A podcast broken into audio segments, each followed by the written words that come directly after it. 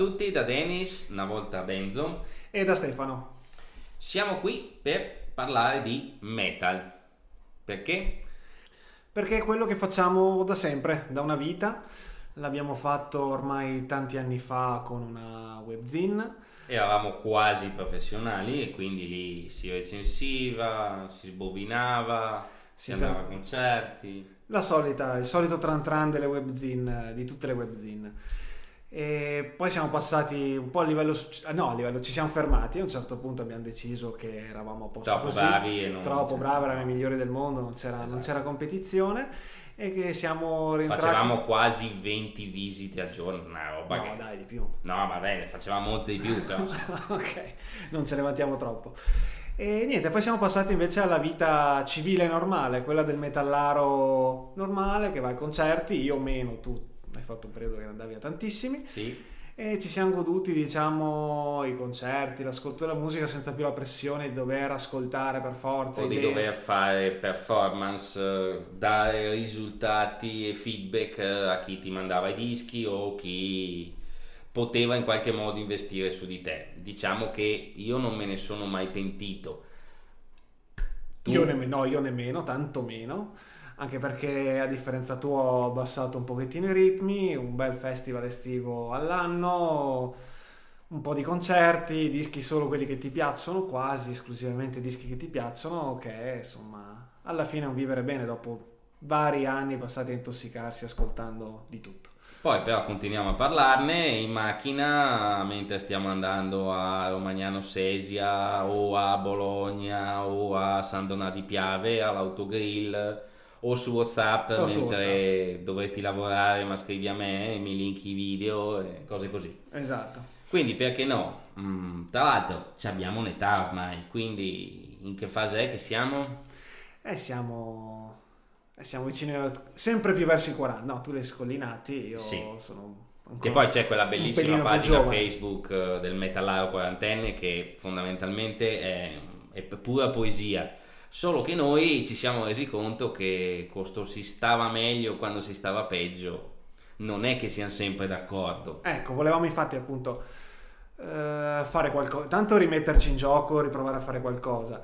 E di, cercando di ragionare eh, su, su, questo tipo di, di, filosofia del punto il metallaro quarantenne che dice che ah, una volta agli anni 90 ah, addirittura ai fine anni 80 quanto si stava bene invece adesso non ci sono più le band di una volta non ci sono più i dischi non ci sono più i concerti no anzi i concerti ce ne sono eh, anche se adesso milioni io, eh, vabbè, adesso, adesso un po' momentaccio. Aspettiamo di vedere come andranno le cose.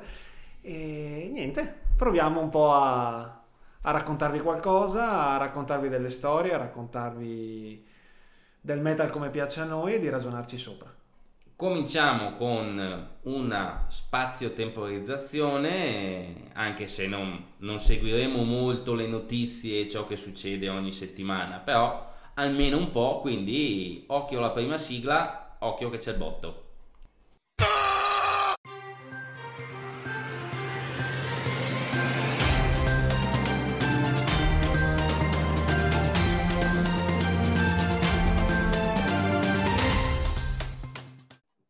Allora, io direi che facciamo come si faceva ai bei tempi delle Brigate Rosse quando rapivano la gente. Gli mettevano in mano il giornale per far vedere che periodo è.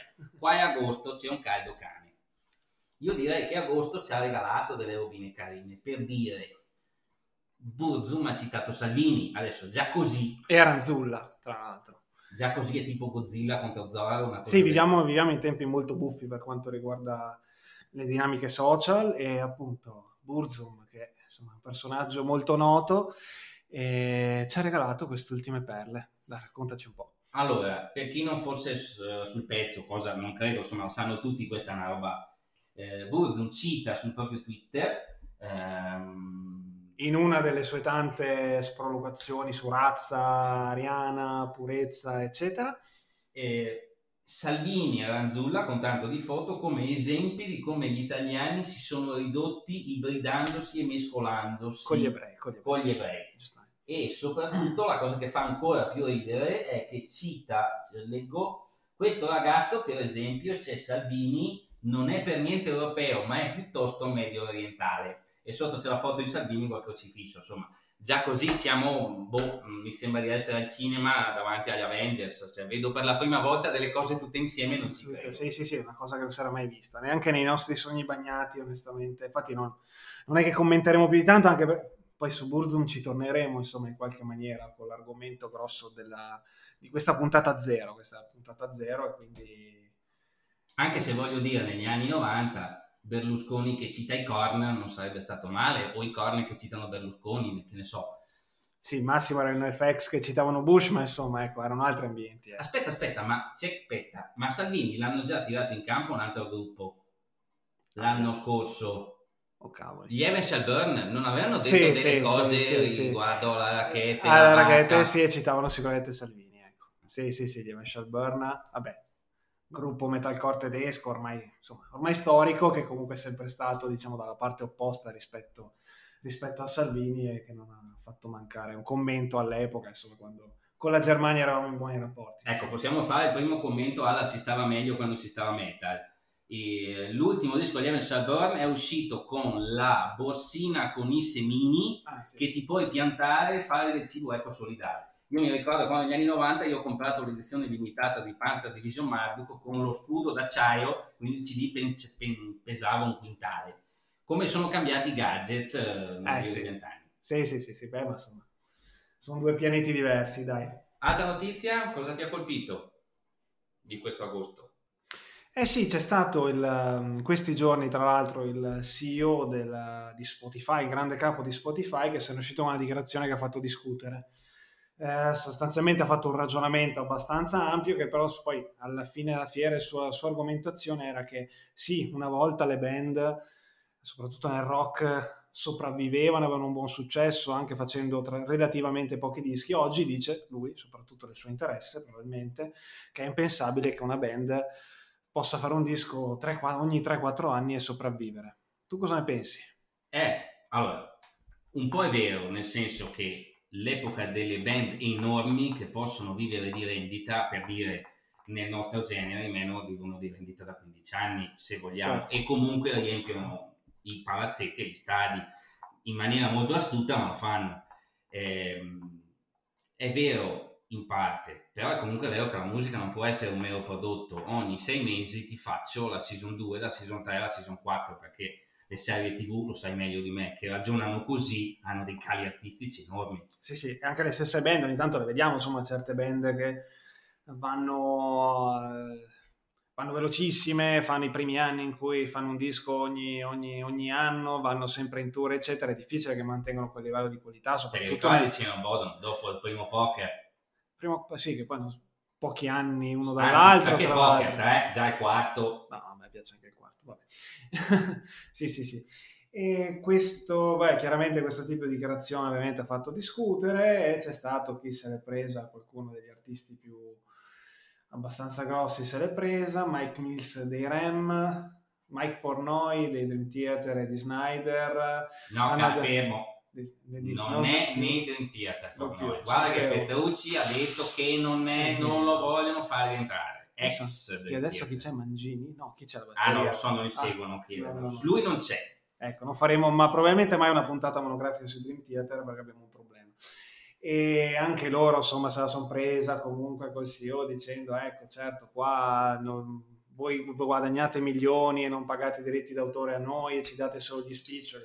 Perfino una personalità un attimino, di solito più lo fai, come lo fai? Lo fai giusto? Sì, lo fai dai. per dire basso? Sì. Low profile. Low profile, meglio, come Tobias Summit degli Avantaggi e gli Edguy, anche lui ha detto qua Spotify non ci paga quasi nulla, quindi è inutile che ci dica quanti dischi dovevamo fare, insomma.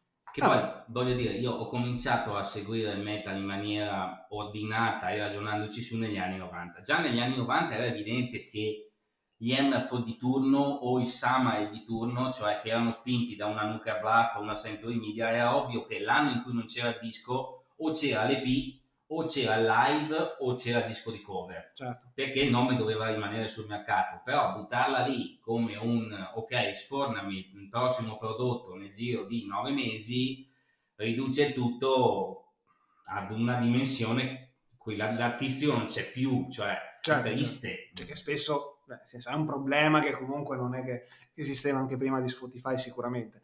Però ecco, parlarne in questi toni, è ovvio che qualche reazione la... te la becchi, ecco, insomma, è inutile. Bon, poi ho un'altra notizia, i Grave mm. Digger hanno fatto un nuovo CD, mm. punto, mm. la notizia finisce qui. E non... Sul serio? Sì, sì. Di sicuro ce n'è uno. Quindi. Ok, ok. C'è un EP. No, l'EP che precede il disco. Che di o solito... il disco di cover o la ristampa. Eh, vabbè, al cuore. E credeteci, se ci seguirete lo capirete. Il sottoscritto qua ci ha perso un pezzo di cuore Grave Digger. E tutte le volte lo ascolta ancora e molto spesso li compra ancora. No, gli ultimi dischi però è dura. Eh, però è, è, lì è proprio un altro, si stava meglio quando si stava metal. Mm sì, sì, Art, of, Art of Darkness, cioè quando ce l'avevo in mano la sensazione che ho provato quando l'ho portato a casa. Tons of War. Eh, e adesso, insomma, c'è il disco Sopravvivenza. Sembra quasi il disco che quello di Spotify vorrebbe farvi fare, solo che poi i Grave no. Digger non li sta in mano nessuno. sì, no. non so se l'utenza dei, del Grave Digger, eh, oddio, però se ti risparmi i 20 euro del CD che, ecco, alle volte sono investimenti non proprio ottimi. Comunque dai, abbiamo fatto Burzon, facciamo 31. Eh, agosto no, 1993, un attimo che googlo perché non è inutile che facciamo finta. 10 agosto 1993. Cosa succedeva? Eh sì, sempre a proposito di, di Burzum, 10 agosto 1983 è stato proprio il famoso omicidio di Eronimus per mano di Varg Vikernes H. Burzum. Esatto. E mh, all'epoca non ci rendevamo ancora conto di quello che era successo semplicemente perché non c'era internet e quindi abbiamo dovuto aspettare le notizie sui giornali nei mesi successivi, io me lo ricordo. Parliamo, ecco adesso anche lì, sempre per chi magari ci ascolta per, per la prima volta è proprio di metal magari, stiamo parlando del black metal norvegese, l'evento più importante che aveva avuto più risonanza all'interno della, della nascita del black metal norvegese. Anche perché il black metal norvegese per molte persone resta quella roba lì. E direi che eh, chi ha visto Lords of Chaos, il film, e non è un metallaro, si fa l'idea che il black metal sia quella roba lì. Una delle cose che a me ad esempio del film non sono piaciute eh, è che manca tutta la parte del fenomeno musicale che c'è sotto, perché da un punto di vista musicale la Norvegia in quegli anni lì ha fatto una serie di dischi tra il 92 e il 95 che messi tutti in fila fa impressione. Certo, stiamo parlando appunto del, del film eh, che è stato tratto dal libro, uno dei libri più famosi che racconta appunto i fatti della nascita in Norvegia, inizio anni 90, della scena black metal, chiese bruciate, dischi fantastici, ragazzetti matti, eccetera. E mh, più che altro il problema effettivamente che c'è il mezzo è anche dovuto al fatto che nessuno poi della scena ha lasciato i diritti per le proprie canzoni al film perché tutti, tutti, hanno, tutti hanno cercato di boicottarlo in qualche maniera con dichiarazioni e interviste quando poi in realtà il film era anche più che dignitoso. Ma c'è un motivo ma penso che ne, parlerà, ne parleremo più avanti c'è un motivo per cui effettivamente qualcuno può essersi sentito offeso. Ecco quindi nel 93 moriva Ronimus e mh, mm, quindi 2003, 2013, 2023. Sono 27 anni che sta cosa qua è successa. No. Io una roba che all'epoca non avevo mai visto perché purtroppo non avevo i mezzi, sono riuscito a recuperare tramite Nostra Signora Internet dei PDF il numero di Kerrang uh, del marzo del 93 mi pare eh, con l'articolone 6-8 pagine in cui buttavano dentro tutto, l'incontrare di tutto e quindi ah, sì. lì ci sono le foto più iconiche che sono diventate di dominio pubblico Busno con i capelli davanti agli occhi, il coltello, c'è una Ma che non so, sono quelle della famosa intervista che c'è nel Sì, film. alcune dovrebbero essere esattamente quelle della famosa okay. intervista. E vedere sta roba qua, la musica di Satana, eccetera, dopo uno, insomma, ci ragiona su.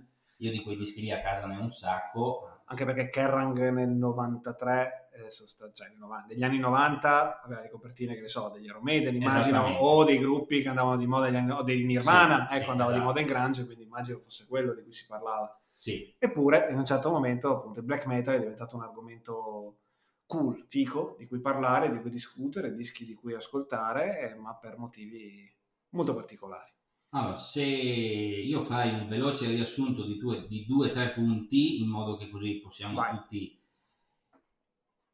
Nel 90, negli anni 90 in Svezia c'era death metal, in Entombed, uh, Dismember e compagnia, Entombed scusate che se no pronuncio male. Eh, Conosciamo una persona che ti aveva, no, per quel motivo... mi ha detto, eh, però si dice Intund, eh, lo so.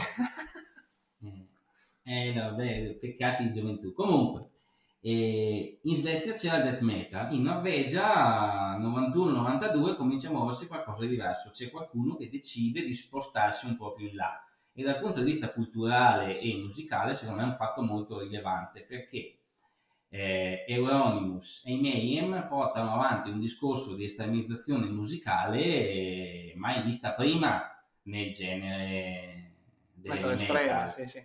Per quanto le copertine dei dischi death metal possano essere violente per quanto già i possessi degli Slayer avessero il diavolo nelle copertine per quanto i Merciful Fate avessero un'immagine di un certo tipo questi qua fanno sul serio inutile perché esce un disco e sei mesi dopo bruciano una chiesa, esce un altro disco e poi ammazzano qualcuno. Adesso io non so se tutti si ricordano la sequenza dei reati, però c'è un sacco di roba eh, che la gente ha dimenticato. Ad esempio, ho scoperto anch'io leggendo che perfino Chart, eh, bassista degli Emperor, adesso che incarnesso Blood Return, si è fatto un po' di mesi al gabbio. Tra l'altro, vedi, adesso attualmente è anche una persona a cui daresti esatto. insomma, in mano tua figlia esatto. per portarla in giro. E all'epoca sì. si era fatto un po' di mesi a gabbio per aggressione perché non a Oslo ma in un'altra città, Kristiansand, c'è una seconda scena in cui sono arrivati anche a menare della gente per strada eh, perché si professavano cristiani o comunque dei ragazzi non del loro giro e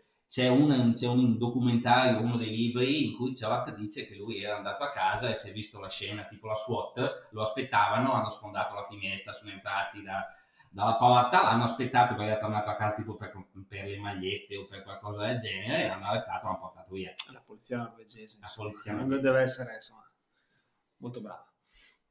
E insomma, adesso io non so te, però io quei dischi lì a casa ce li ho, molti li ho comprati tra l'altro in quegli anni là, e fa un certo effetto vent'anni dopo aprire le copertine, leggere i testi e ripensare insomma, che c'era dell'altro al di là dell'atto musicale spettacolare. Insomma, dai Venom in cui l'atto spettacolare era la prima cosa insomma immagino la musica esatto. molto semplice con fuochi d'artificio black metal e il capo lì siamo arrivati a fare veramente sul serio fa effetto a te che effetto fa, fa? effetto sì no fa effetto io non ecco quella prima ondata di black metal non è la mia preferita perché sì, ascolto black metal da sempre, ma mi piacciono cose un attimino più con delle produzioni un attimino più gradevoli e sì, sono pompose. E, ehm, però sì, eh, mi piace sempre approfondire questa storia, sono affascinato dai personaggi, dalla loro storia, dall'ambiente in cui vivevano, poi è tutta una cosa legata non solo al fatto di essere dei giovani ragazzi norvegesi, ma in un ambiente molto borghese, molto benestante e in contrasto di questo il loro tipo di ribellione, che era molto più estrema di qualsiasi tipo di ribellione che potevano avere gli Iron Maiden in Inghilterra o i Grave Digger in Germania, ecco, citando ancora i Grave. E oppure, scusami, citando, visto che ieri sera ho visto Dark, eh, la serie TV di Netflix, nella puntata 3 della prima serie c'è Ulrich da giovane quando il poliziotto va a trovarlo a casa, Tiedemann, lui sta ascoltando Pleasure to Kill dei Creator. Ah, e il poliziotto che lo pensa un cattivo ragazzo prende in mano il vinile e gli legge due righe del testo di Pleasure to Kill. Per dice... dimostrargli che è cattivo. Esattamente. Ok, come le bestie di Satan. Insomma, okay. Io quando ho sentito Petrozza non ho capito più niente, ho cominciato a scapocciare, sentire il creatore è sempre una cosa bella. Esatto. E, ehm, ecco, per dire, sono passati 27 anni, gli Ulver hanno fatto un singolo. Sì, hai provato a farmelo ascoltare. Devo dire, gli Ulver li ho persi un po' di strada. Devo ancora recuperarmi le, le, le copie originali dei primi dischi perché ancora non li ho presi originali e devo recuperarmi Bertat, eh, insomma i dischi quelli belli. Onestamente li seguo poco, so che hanno fatto anche dei, dei progetti molto ambiziosi con le orchestre, sono venuti anche in Italia mi pareva, in sì, teatro, nei teatri, sì. nei teatri eccetera. Ah, sì, ecco, stiamo parlando di, di, gente che ha cambiato completamente rotta, come anche lo stesso Short con i Green Carnation ha fatto una carriera basata tutta su un, pro, un prog metal rock molto molto Noi a Bevuta Sotto abbiamo visto un gruppo prog, né, né più né meno adesso. Un prog, sì, come i dischi d'altronde, sì, sì, sì, sì, quella roba lì. Quindi fa specie perché allora uh, Euronymous nel periodo d'oro nel suo negozio Elvete, mm-hmm. dove girava circa una cinquantina di persone, uh, si è creata questa idea del black metal come forma e come sostanza. Quindi non si poteva suonare death metal che lui chiamava life metal e quindi non potevi avere i barotti lunghi che avevano gli obituari ai ginocchi, non potevi avere eh, lo skate, non po- insomma, dovevi avere un'immagine 365 gradi no, cosa sto dicendo? 360 gradi per 365 giorni no, all'anno. 365 giorni all'anno black metal, cioè tu dovevi odiare la vita, dovevi odiare la società, dovevi propagandare il male, la sofferenza sì, la come, poi come estetica era metal normale perché non è che hanno inventato loro un'estetica, no, in realtà il face painting. Sì, ecco, allora, una il face domanda l'hanno preso uh, prima di vabbè, Kiss, che soprattutto okay, eh, certo. conoscevano tutti, ma ovviamente era molto diverso. Il face painting l'hanno preso dai primi Elemmer e dal sarcofago. Ok, quindi Elemmer Svizzera. Elmer Svizzera e sarcofago brasiliani che, fa, che, non facevano propriamente black metal come genere okay. e veniva un po' da lì, hanno deciso certo. di, quindi sono moltiplicate le cartucce, tutti i vestitini e poi le cartucce le hanno prese dal test degli anni 80, i primi Sodom, i primi Destruction, sono coperti sì, sì, cartucce.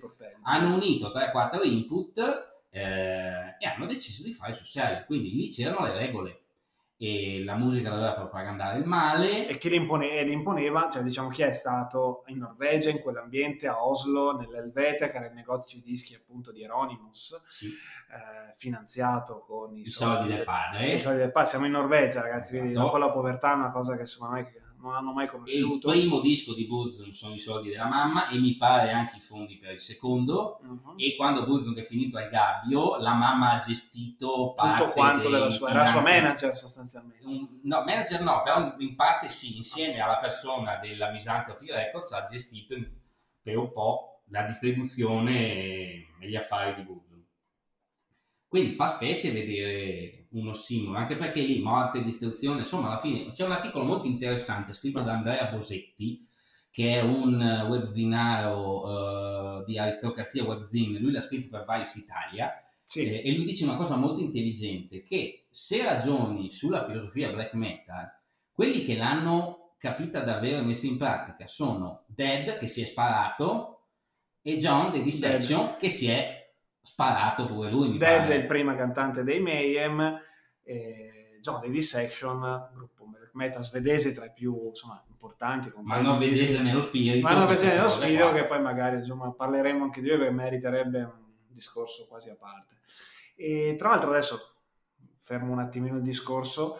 Abbiamo, oltre a registrare, stiamo registrando questo primo episodio, ma abbiamo già imbastito anche un sito web che cerchiamo di fare, abbiamo, abbiamo cercato di farlo un attimino carino perché appunto eh, abbiamo, avendo deciso di non inserire la musica, perché nel 2020 ci sembrava anche una oltre che a pagarla, che costa di, di sia, eh, abbiamo deciso anche di, appunto, nel 2020 ce la si può procurare facilmente attraverso appunto Spotify o altri mezzi. E tutto ciò di cui parliamo, ecco adesso Benzo ha citato un articolo, lo metteremo nelle note della pagina web dell'episodio così potete andarvi a leggere esatto, tutte le fonti che stiamo citando, quando citeremo i gruppi e ascoltare le canzoni, magari una per gruppo, dei gruppi più importanti che, che citeremo e di cui racconteremo la loro storia. Quindi, insomma, la filosofia black metal a un certo punto nel 90 andava bene, era credibile se vogliamo. Certo.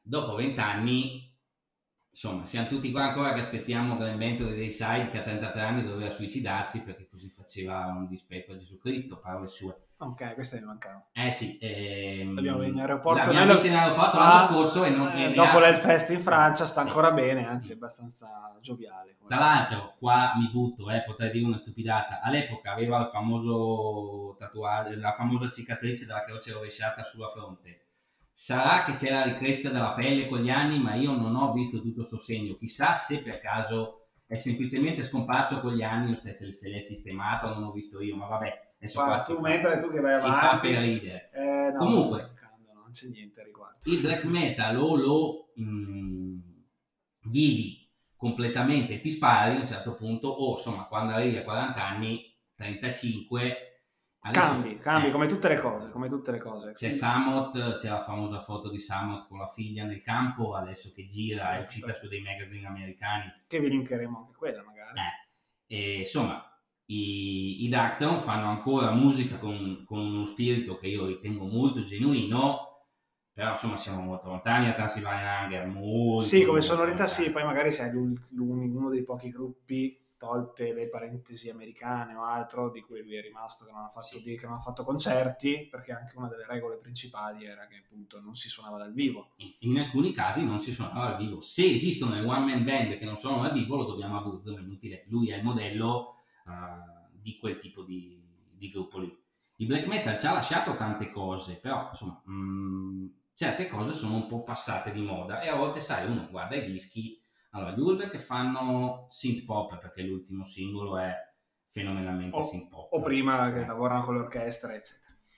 I Darktown che non fanno più black metal, ma fanno comunque death roll. eh, pa- hanno già ricambiato. Ah, già eh, ma Gli ultimi due sono un metal eh, all'antica, rivisitato, sono tante citazioni. Quellevi... La- il periodo punk è già anche un po' finito. Ok. E altri gruppi che nel frattempo sono commercializzati, insomma lo sappiamo tutti, di Nuborg e Credo Fit hanno fatto il botto, ok? All'epoca. certi gruppi che sono spostati facendo musica estrema ma non più black metal, gli Emperor. Eh, quindi di cose ne sono cambiate. Quindi a volte ci chiediamo, quei dischi lì hanno ancora valore o no? Tu cosa dici? Uh, domanda da un milione di dollari. No, quei dischi hanno un valore incredibile per quello che rappresentavano 27 anni fa, 27-28 anni fa e anche prima.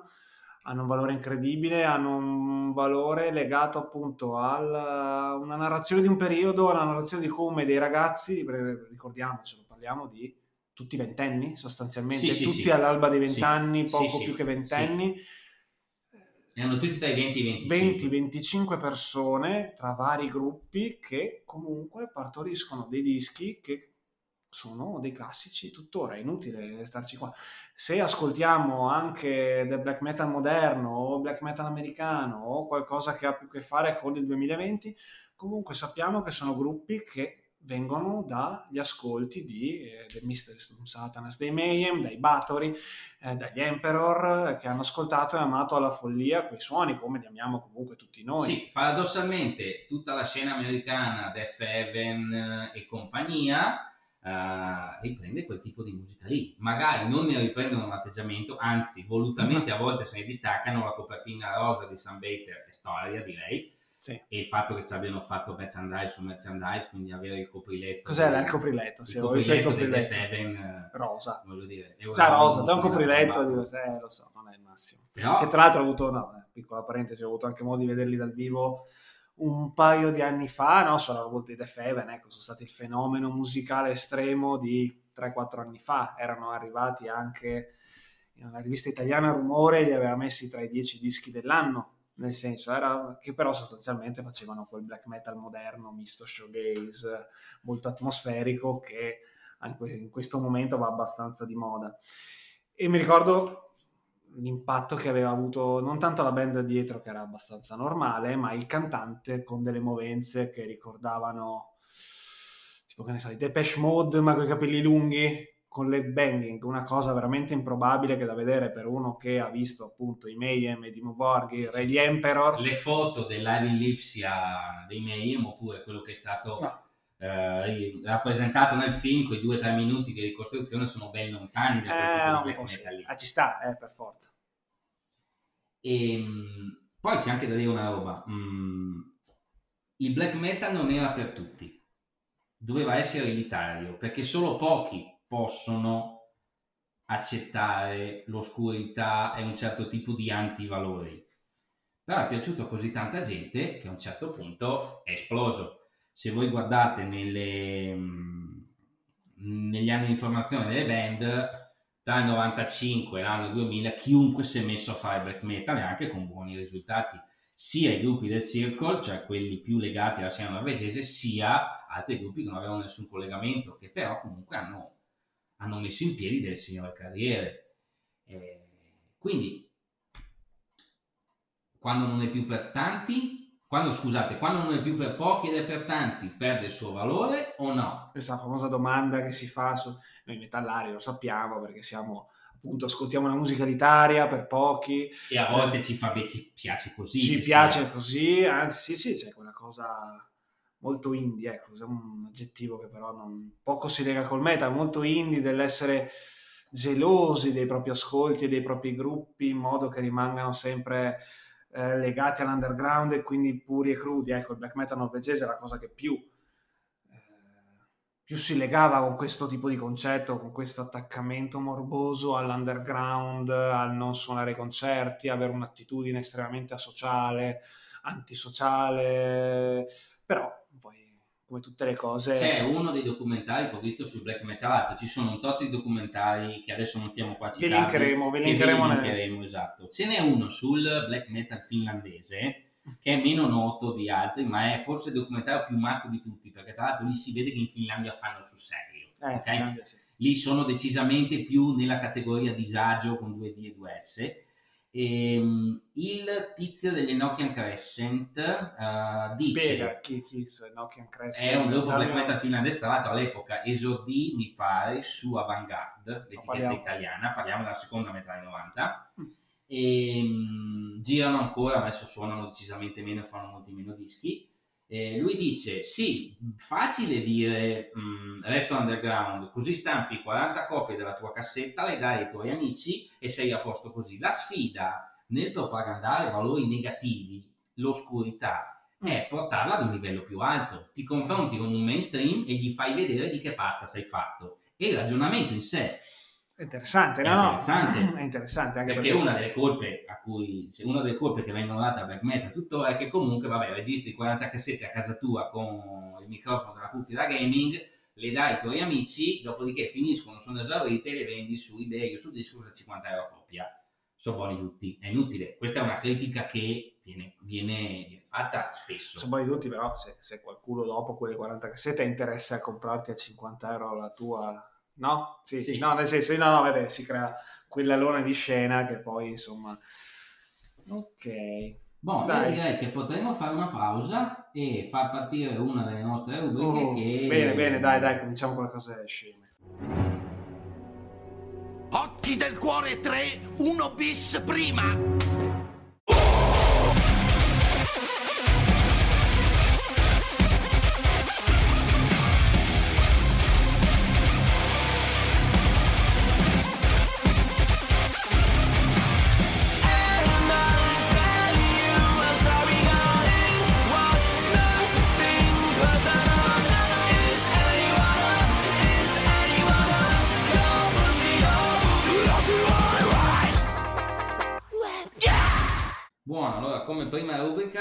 Saranno diverse di ricorrenti, questo è l'angolo della merda, come lo, come lo direbbe Rene Ferretti, eh, che avrete già riconosciuto, immagino, da Gino. No, perché se lo riconoscete non siete nostri amici, quindi non... Boris, sì. Boris, la serie Boris. Dai, Andremo insegnata nelle scuole e provvederemo a fare in modo che una petizione, qualcosa, legge di, di iniziativa popolare. Bon, allora, l'angolo della merda, qualcosa che ci ha deluso profondamente un bel rent da fan tradito, ferito e... ok. Comincio io e faccio l'assist. Allora, un, un, anno e un mese fa, io e il personaggio qua davanti stavamo all'Elfest, ok? Dove c'è la Cronenberg, sappiatelo. Se sentite dei rumori sottofondo al gatto che si fa le unghie, ma va bene, non dovevamo dirvelo, non c'è problema. E, mm, e, stavamo davanti agli Amonamart che abbiamo visto un sacco di volte negli anni. E io ho visto quest'uomo qua che subito era ingalluzzato con la caraffa di Cronenberg in mano e poi si è pian piano spento.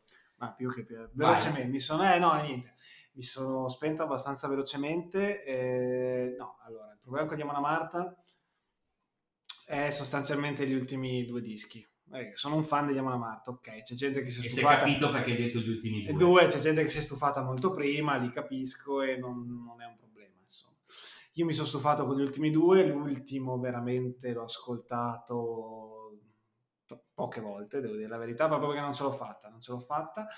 E lì il problema, faccio fatica a spiegarlo, ne parlavo prima, ecco, quando adesso che stiamo, prima di registrare questa puntata con il Benzo, e ci chiedevamo un po' qual è il motivo almeno mio personale, qual è il nostro motivo, perché poi condivido questo disagio anche con, con il mio dirimpettaio.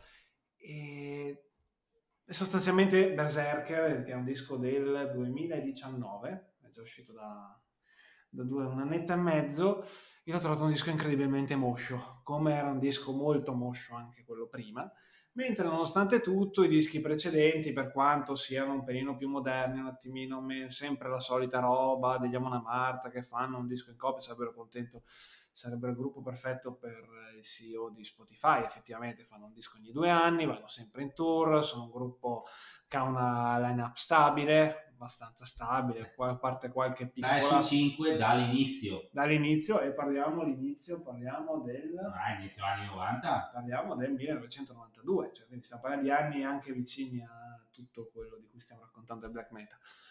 Eppure semplicemente a me gli ultimi dischi proprio fanno, eh, fanno cagare, ecco, ve lo dico così diretto. E dal vivo, tra l'altro, vabbè, dal vivo, in un contesto come l'Hellfest e non il tour del disco, non dico che mi aspettassi il best of, non dico che mi aspettassi la retrospettiva sui primi due, però effettivamente fanno sostanzialmente una canzone dal quinto disco che è Pursuit of Vikings, il singolo del quinto disco, quello con cui effettivamente poi loro ci hanno messo un bel po' a venire fuori, ci hanno messo quattro dischetti a venire fuori, a avere successo, successo per il quale tutti li conosciamo.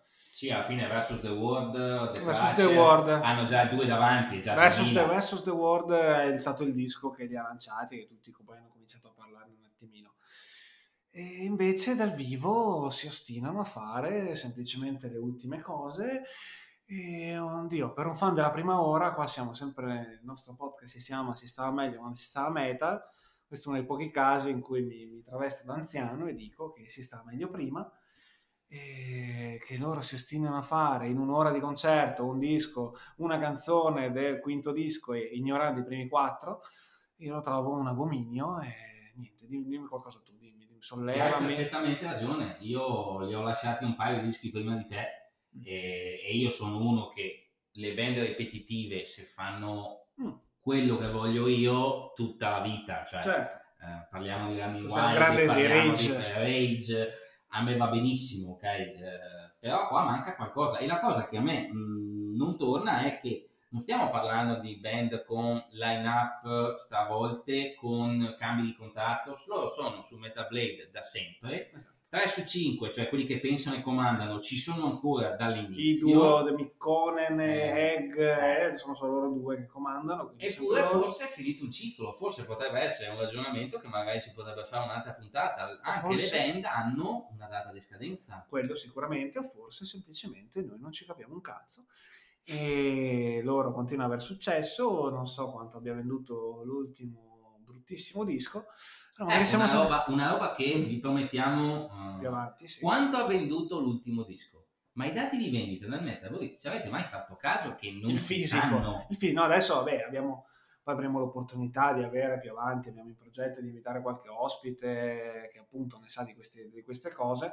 Adesso ovviamente le, le voci sono due, il fisico quanto vende e quanto lo stream su Bandcamp o su Spotify, eh, quanti stream ci sono, quanti acquisti ci sono da, da- da quelle piattaforme. Però il fisico, che per noi comunque, che appunto veniamo dagli anni 90 e dai primi 2000, eh, siamo un- molto... Eh, c'è una rubrica su Metal Injection che è Metal by the Numbers in cui ti dice che nella prima settimana l'ultimo Black Dahlia Murder ha venduto X Esatto. copie però è Certo. difficile, molto difficile trovare dati complessivi di vendita dei Certo. dischi negli ultimi mesi Forse solo il mercato americano ha, sì, ha un grosso portale in Tra cui ti dà i dati delle Eh. vendite di tutti. E non so se in Europa esista qualcosa, probabilmente c'è, non ma ho mai no. trovato, ma comunque no. non è così evidente No, no, no, infatti non è facile. E niente, quindi niente. Beh, sono stato gentile, comunque non mi sono lamentato più di tanto. anche se all'Fest piangevi, io ti ho visto Mamma mia, che tristezza. In mano Mamma mia che tristezza, sì sì, sono andato a vedere i gruppi punk dall'altro palco per rifarmi, perché veramente andiamo a Marte, no, no, no, non ci siamo. Buono, ritorniamo a parlare di black metal e mm, qua abbiamo un di fronte a me ho un Mhm. grande conoscitore cinematografico Grazie. Allora, sottoscritto guarda solo i film della Troma, ok? E neanche Sì, tutti sì, perché sì. gli ultimi sono un po' troppo culturalmente complessi. Però qua davanti ho un grande critico cinematografico, gente insomma che mh, Si sente l'ironia, vero? Rassegna di film armeni e cose del genere. Esatto. Allora, parlaci di Lord of Chaos. Parlaci di Lord of Chaos. Io, io era, come tutti, eravamo prevenu- molto prevenuti sull'argomento. Ok, io ero contento quando hanno detto che appunto ufficializzato che era Jonas Ackerlund il regista del film. Jonas Ackerlund è, tra l'altro, il primo batterista dei Bathory, giusto? nel periodo Credita- nel periodo demo, primo batterista dei Bathory, quindi uno che quelle cose le ha anche vissute, anche se in maniera tangenziale, poi è diventato regista di videoclip e quando dico regista di videoclip... Scusa, no, aspetta, per- eh, prego. In maniera tangenziale. Tangenziale. Ho la pelle d'oca. Grazie, grazie. Allora, eh, Iona Sacro, dicevo, regista di videoclip, non questo non in maniera tangenziale, ma in maniera ci ha fatto carriera, eh, nel senso che ha fatto, appunto, avendo giro il black metal, video di Satiricon, adesso non vi so citare esattamente quali, ma ha girato dei video di Satiricon, eccetera. Poi Ma Madonna, soprattutto-. Poi, poi roba sì, Madonna, poi è diventato cioè, ultra commerciale, nel senso ha fatto il grande pop. E tra l'altro ha fatto anche un film, tu l'hai visto, Spoon, Oh signore. quello con i tossici con eh, Mickey Rourke Oh, e signore. un cast pazzesco, quindi è un po' un regista quelli un po' moder- da videoclip, quindi Sì. montaggio super, super veloce, tanti effetti, eccetera, eccetera. Ma vabbè, detto, ero comunque ottimista perché ho detto è uno che almeno l'argomento lo sa trattare. Però poi abbiamo letto tutti le interviste a Burz, no, e Champagne, però a tutti gli altri me- membri della- del circle black metal degli anni 90 e tutti a rinnegare il film, a dire che sarebbe stata una merda, che era una cosa ingiusta, che il libro da cui è tratto, tra l'altro, è pieno di menzogne, quindi figurati se il film sarebbe stato capace di raccontare quella splendida epoca. Sono ironico. E, mm, in realtà il film, nonostante abbia un cast americano, quindi ok, c'è questo distacco che appunto ha gli attori americani, il protagonista Eronimus lo interpreta uno dei fratelli è il fratello maggiore è quello di Mamma perso l'aereo, poi ne ha due o tre piccolini che Questo hanno è fatto quello che c'era Rory, anche... Rory, questo è Rory Kalkin che è quel bambino di Science tra l'altro è uno dei, dei figli di Mel Gibson in Science, ha fatto altre robe. Devo dire, il film in realtà a me ha stupito favorevolmente. Ha una prima, prima ora, quando racconta appunto la genesi dei Mayhem, eh, riesce a raccontare efficacemente la storia di Dead. Quella è la parte più bella. Direi che lì sono, siamo quasi tutti d'accordo, anche chi non ha, non- non ha apprezzato il film. Che Eh, Dead, che è il primo cantante dei Mayhem, appunto quello eh, che è mo- morto suicida, su cui poi eh, i Mayhem stessi ci hanno lucrato sopra facendo le foto del suo cadavere, mettendole in questo... Dai, tu sei l'esperto. In Sì. quale... In quale... Allora, è successo, me- allora, Dead si spara nella casa di campagna di, eh, dei Mayhem dove eh, si fanno le prove. Sì. Ehm, Euronymous torna a casa, trova la porta chiusa, prende la scala, sale su, entra dalla finestra e, e trova il cadavere di Dead eh, che prima aveva tentato di tagliarsi le vene e poi si è sparato in testa. Ha la bellissima idea di non chiamare immediatamente la polizia, ma di fare delle foto e tra l'altro qua le versioni sono discordanti perché in- da alcune parti ho trovato che è sceso e è andato con la macchina al primo negozio, ha preso una macchina fotografica di quelle La Kodak. è tornato, ha fatto le foto e dopo ha anche preso dei pezzetti di cranio e li ha conservati che c'è Negli anelli, no? Nelle catene d'oro. e poi ci ha creato degli amuletti. Amuletti, Allora, f- vabbè. fino a ha preso dei pezzi di cranio ufficiale, poi c'è tutta una parte che è un po' avvolta nella leggenda che abbia fatto degli amuletti con i pezzetti di cranio e li abbia spediti in giro a persone fidate dei- degli amici da Black Metal. Certo, certo. E uno, e lì- quel, quel fatto lì è stato un po' un punto di non ritorno dei, dei Mayhem perché Necrobacia, il bassista storico, disgustato da sta cosa di Euronymous, aveva lasciato il gruppo a quel punto lì. Mm. Ed è allora che è entrato Burzum a suonare il basso e poi insomma si Ecco. va avanti. Ed è lì che cominciano anche i problemi un attimino del film. Il film chiaramente ha la pretesa di raccontare tanti eventi in un tempo relativamente breve. Ehm, Rory Kalkin, il ruolo di Eronimus, è anche efficace come attore, eccetera. Invece, gag tra l'altro assurda, che hanno preso ovviamente un attore ebreo per fare un ragazzo ebreo, però norvegese, ma no, Emory Cohen, a me è sempre americano, Cohen tra l'altro, Cohen, quindi sì. molto ebreo, e a interpretare Burzum. Ecco, a parte la gag, la, la prova attoriale è anche meno convincente, la seconda parte è molto giocata appunto sulla loro rivalità e quindi sicuramente deve essere racco- raccontata con facendo notare comunque la stupidità di fondo dei due personaggi o dei motivi per cui combattevano, che poi ci sono varie versioni differenti del perché, per come, per cosa non andavano d'accordo. E la più, la più banale, ma probabilmente anche la più vera, è che Euronymous doveva dei soldi a, a Burzum, a Vag, perché gli aveva stampato il primo disco, il primo EP, sia Burzum che Aske, e Ma questo nel film- ancora dato una... Ma questo nel una- film c'è, poi c'è il discorso del sesso che tu- Sì, Eh. poi il, il personaggio femminile che assolutamente non c'è completamente inventato. Allora, io posso dire, prend- riprendendo da Vai. quello che dici tu, che a volte sembrano un po' stupidi. Allora, secondo me questo è bello e brutto del film, e qua non ho paura magari di dare un'opinione impopolare. Io quegli anni li ho vissuti davvero. Io, Black, a me il Black eri Metal- in Norvegia. Eh, no, non ero in Norvegia. Eri a ero- Bovolone, vabbè. eh, sì, a Bovolone, esatto. e googlate, capite. E, mm, e il black metal l'ho vissuto e mi è sempre piaciuto, però non riesco a non fare qualche collegamento oggettivo. Ci sono de- delle scene nel film in cui loro fanno festa alla casa di campagna dove si fanno le prove. E sono fondamentalmente i metallari standard che ho visto per tutta la mia vita, cioè fanno casino, spaccano le bottiglie, urlano, magari dicono qualche bestemmione, eh, sono cose che io ho visto ai concerti per tutta la mia vita, cioè nelle serate che ho fatto al Country Star a Padova, nel parcheggio ho visto quelle robe lì. Io me lo ricordo ancora quello che a Rolling Stone e poi all'Alcatraz diceva un bestemmione tra ogni canzone e l'altra di ogni gruppo e tutti che battevano le mani. E Cioè, per anni parla- girato. Parliamo dell'Alcatraz, quindi un ambiente comunque già abbastanza Eh, alto di Cioè, livello. eh, insomma, no? voglio dire, queste cose qua un po' grossolane, stupidotte da 18-19 anni con due birre in corpo, io l'ho sempre viste fare. Se loro le hanno fatte davvero, al di là di credere in valori quali l'antivita, l'antisocietà, l'antitutto, non ci vedo niente di male, non sono più stupidi di quello che sono. No, no, per come la vedo io. No, il problema è quando, appunto, probabilmente anche per questo motivo, eh, quando tutti gli appartenenti alla scena black metal di quegli anni hanno potuto visionare il film e magari ne hanno preso le distanze, penso che l'abbiano preso le distanze appunto per come vengono rappresentati, che in realtà eh, non è niente di implausibile. Ragazzi di 20 anni, ribelli, tra l'altro con la tra virgolette aggravante di essere anche benestanti, quindi in contraddizione col mondo in cui vivevano, di essere ragazzi benestanti ma ribelli, asociali, con la voglia di, di- di spaccare tutto, di bruciare le chiese. È assolutamente normale, infatti mi- quella è una cosa che mi è piaciuta in realtà del film eh, a me, che probabilmente non ha fatto piacere ai diretti interessati, che invece vogliono conservare quell'aurea da duri e puri, che poi tra l'altro ne abbiamo già eh, anticipato un po' prima, ma ne parleremo anche dopo. ancora Mm. quando andai al primo Gods, ok? E ci andai con la long sleeve militare di Pleasure to Kill the Creator. Sì, ma il Goz è d'estate. no? Sì, avevo la long sleeve eh, militare, ok, camouflage di Pleasure to Kill. Allora, tu non soffri, ancora. ma lui non invece- soffre il caldo, è vero? Questa cosa mi fa incazzare. Eh, lo so. Prego, prego. E, e adesso quella long sleeve lì mi entra in una coscia adesso, non, non di più. Vabbè. E forse l'unica maglietta M che abbia mai avuto in vita mia. Comunque, io andai al Goz con questa maglia. Io mi ricordo ancora, piccolino, ok, avevo 18 anni, Sì. 17.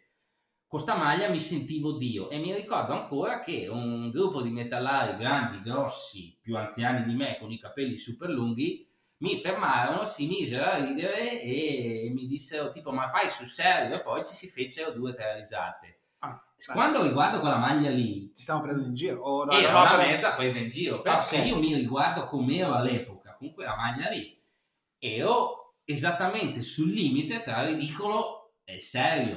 Eh, Ok. Vabbè, questo è un po' il Quindi- filo, il filo conduttore. di Eh, tutto quindi non quanto, ci vedo sì. niente di male che fossero un po' scemi.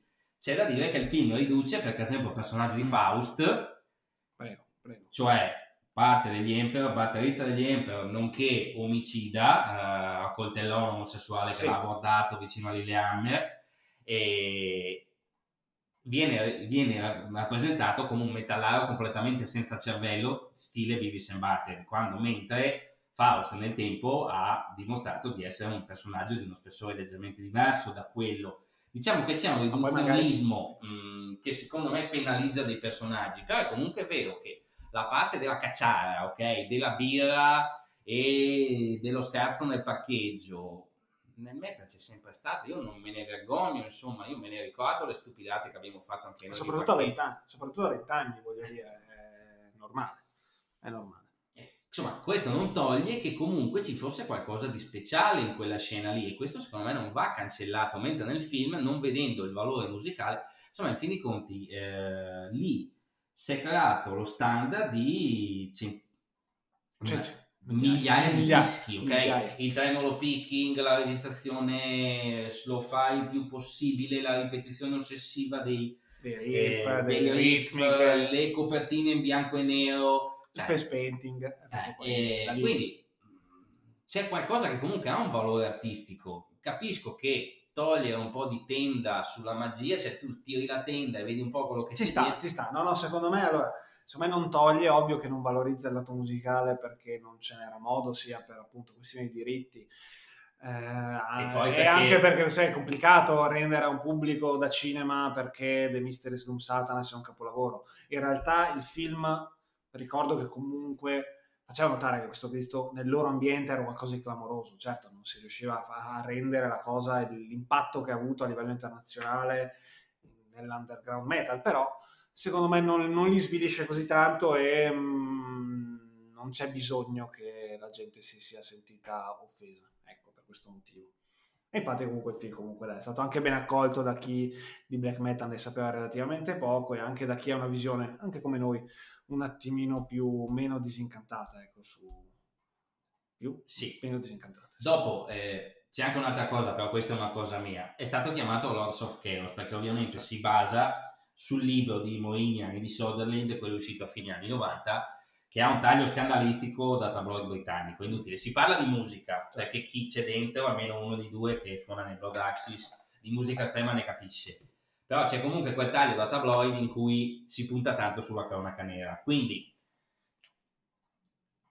io non l'avrei chiamato così, però se non lo chiamavi così non avevi il traino di un Questo- libro che, hanno- che è stato letto da gente che non ascolta black metal. Cioè, Se l'avessi chiamato Until the Light Takes Us, quel, il documentario documentario. sulla Norvegia, che è decisamente di un altro livello, in cui raffigura la Norvegia, viene intervistato Ferris, Frost, eccetera, però quella è una roba per quattro gatti, noi sappiamo cos'è quella roba Certo. lì.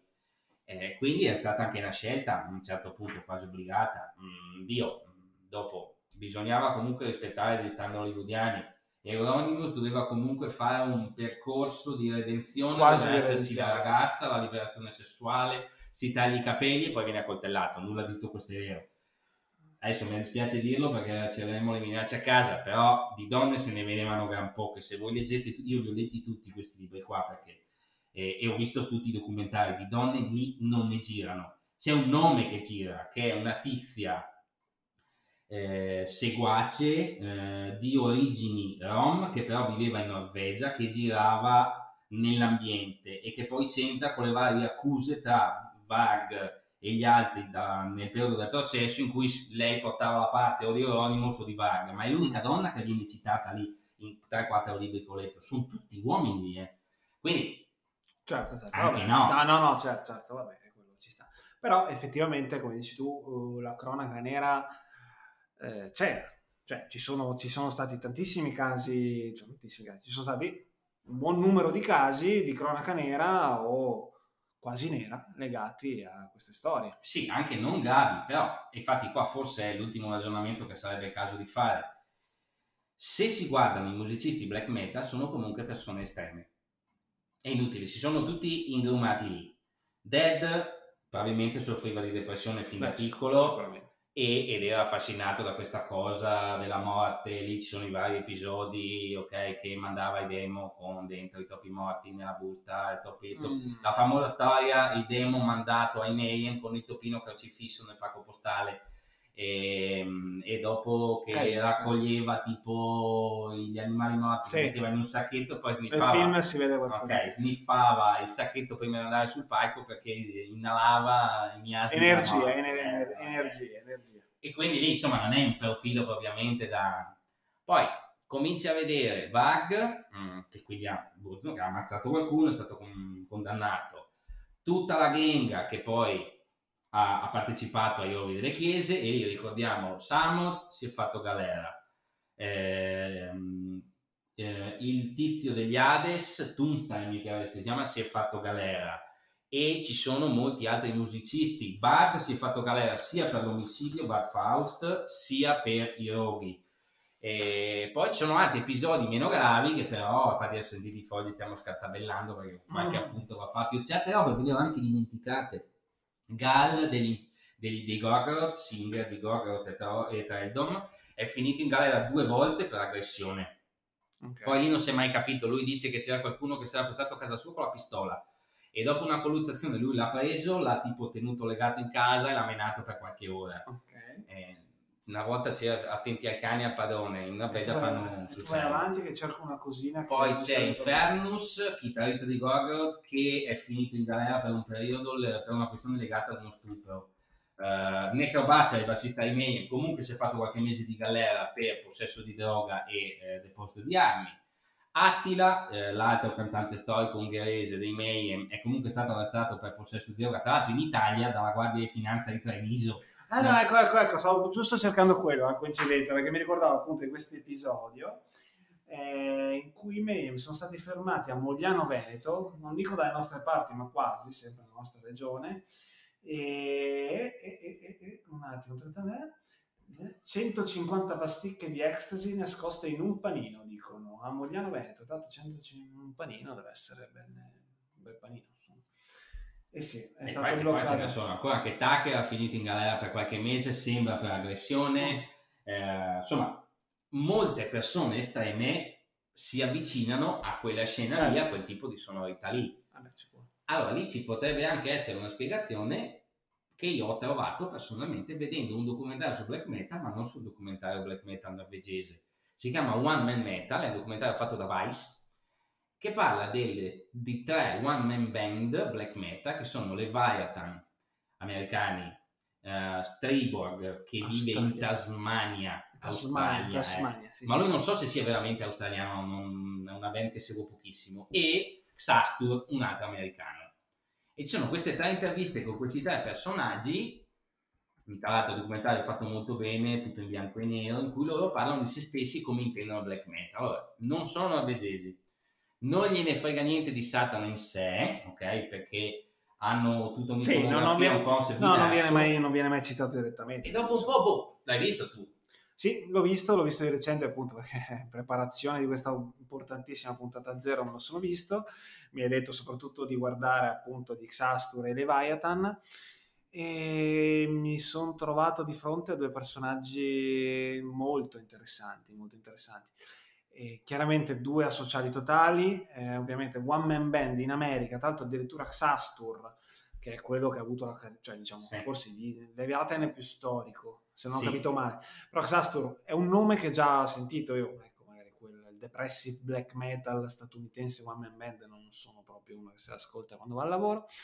Ehm, però è un nome che ho già, avevo già sentito, molto apprezzato, eccetera. Lì stiamo parlando tanto di un one man band in California, Sì. cioè nel senso, quell'altro almeno stava Quell'altro è sta a Chicago e altre città. a Chicago, insomma, in una zona già un pelino più loschetta. Invece fare un one man black metal a Los Angeles, praticamente appena fuori dalla città, mi ha dato veramente un senso Anche di disagio. c'è, c'è quel momento in cui lui va al parco e c'ha il felpone largo e il Eh, cappellino dei Kings, tra Eh, l'altro. che se no, no, beh, poi sì, eh, appunto, questa è gente che comunque, almeno quello che ho percepito, non ha le pose chiaramente degli anni 90, quindi non ha bisogno, anzi rifiutano, soprattutto Xastur, il, il discorso di dover mettersi una, è ridicolo per lui mettersi una maglietta di un gruppo metal, perché comunque dice la ritiene, una, la ritiene una cosa chiaramente puerile, da, da- da ragazzi di 18 anni, invece, invece non ha nessun senso, devi sentirti come sei, ma sempl- semplicemente poi questo si registra in casa le cose da solo a Los Angeles e...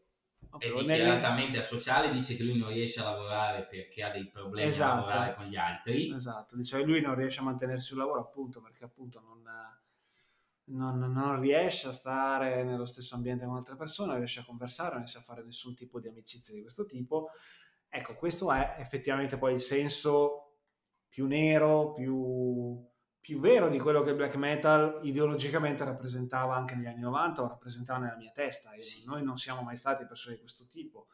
Eh, però ascoltiamo black metal e magari abbiamo subito il fascino del black metal perché quel tipo di visione estrema della vita eh, ha una, Soprattutto cer- ha a una cer- certa età, eh, ha un una- ha una certa presa, è inutile negarlo, insomma. Quindi magari potrebbe anche essere semplicemente che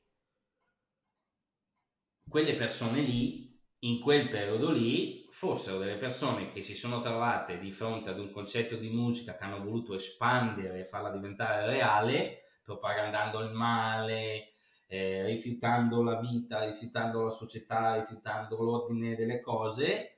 Pian piano gli è sfuggita di mano perché avevano 18 anni e poi cosa potrebbe restare? Che semplicemente erano dei diciottenni con delle forme di frustrazione, delle forme di mancanza di relazionalità, pochi amici, adesso non so, insomma, Io Fenris lo adoro quando parla, Mm. però sia nei vari documentari sia nelle interviste che fa negli ultimi anni è un po' uno stramboide, ok?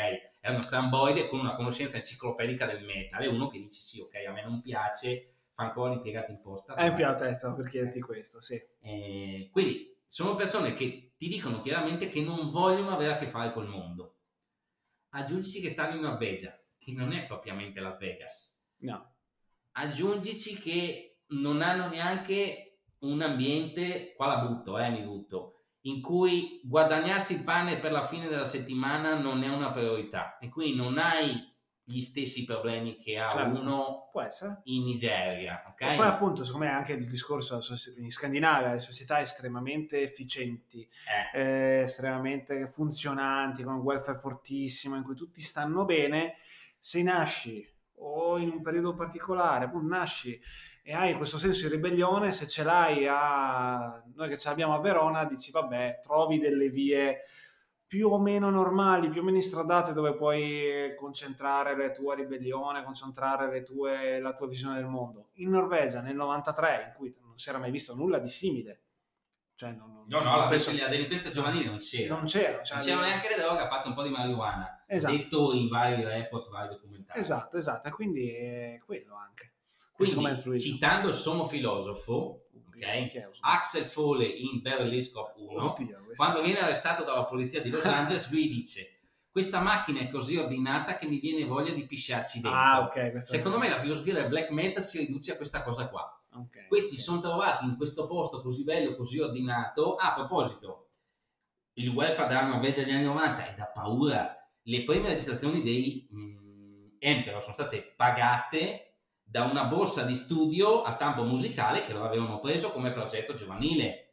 Eh, eh, eh, se seguite anche semplicemente le interviste dei, dei musicisti death metal svedesi, Sì. tutti, molti ti dicono che hanno questo sussidio da musicisti. Te l'avevano- sì, Sì, ok, a me è stato detto più volte. eh, Quindi a 20 anni potevi permettere, potevi permettere di fare qualche lavoretto e avere un- Sì, una specie di reddito di cittadinanza e suonare. E chiaramente non si parla del flauto che abbiamo nelle medie, cioè tu semplicemente già alle medie elementari, mi, mi raccontavi proprio tu, che appunto potevi scegliere la batteria o la chitarra elettrica Sì. e suonare sostanzialmente quello che ti pareva, ovviamente se all'interno della scuola magari no, ma al di fuori sì, e avere delle sovvenzioni statali che ti permettevano appunto di avere questi aiuti e appunto la famosa differenza, la famosa per noi, noi ce lo diciamo da sempre, la famosa differenza di quando senti un gruppo svedese, un gruppo tedesco, un gruppo norvegese che suona e hanno 20 anni e hanno un dischetto autoprodotto rispetto, cioè c'è un divario pazzesco rispetto all'autoprodotto italiano. Sì. Adesso con In la quegli anni lì era abissale, ad esempio. cioè negli anni 90, i primi 2000, adesso magari ci parliamo degli anni 90 italiani, era un No, no, altro pianeta. aiuto, aiuto, aiuto, aiuto. E poveri, ma neanche per colpa loro, ma No, nel senso certo. quelli. Certo.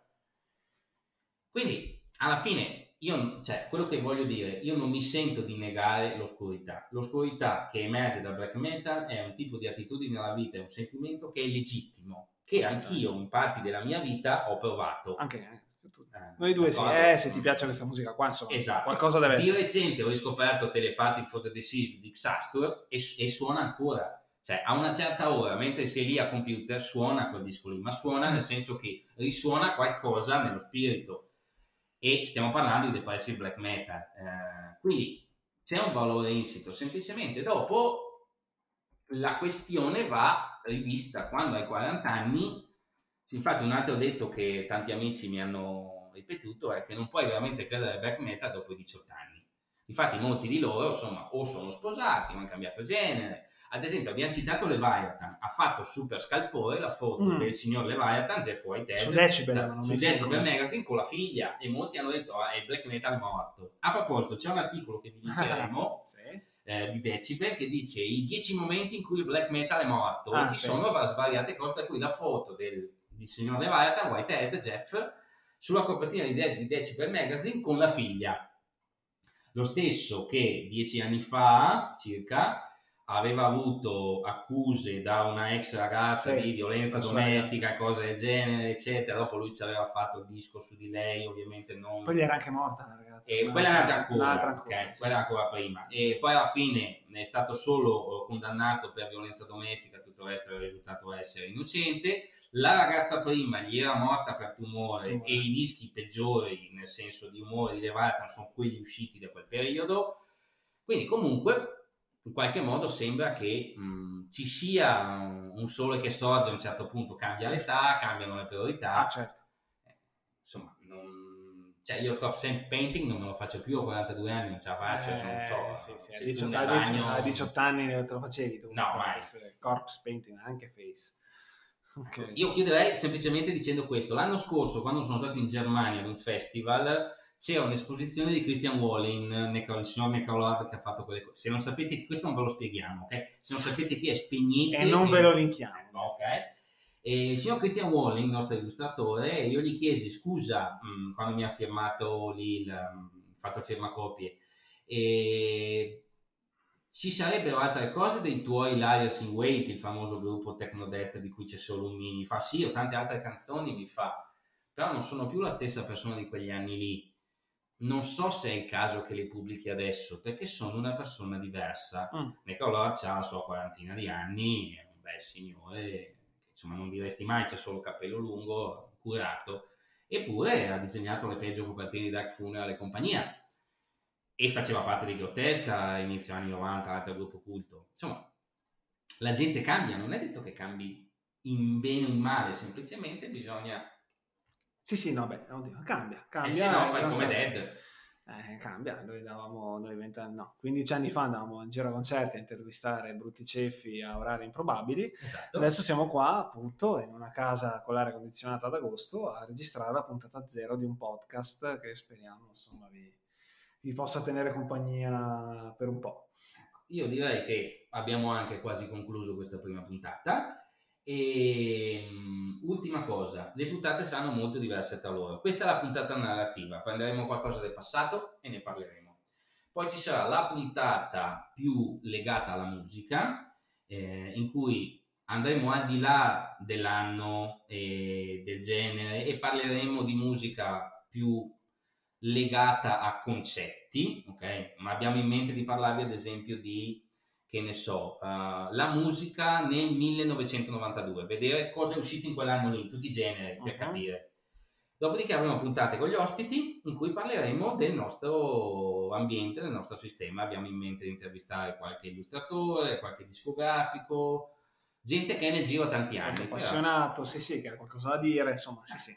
io direi che abbiamo anche concluso, speriamo che vi sia piaciuto, di sicuro le prossime potranno solo che essere meglio. Sì, sì, sì, sì, infatti. Va bene, dai, alla prossima. Alla Ciao. prossima, ciao!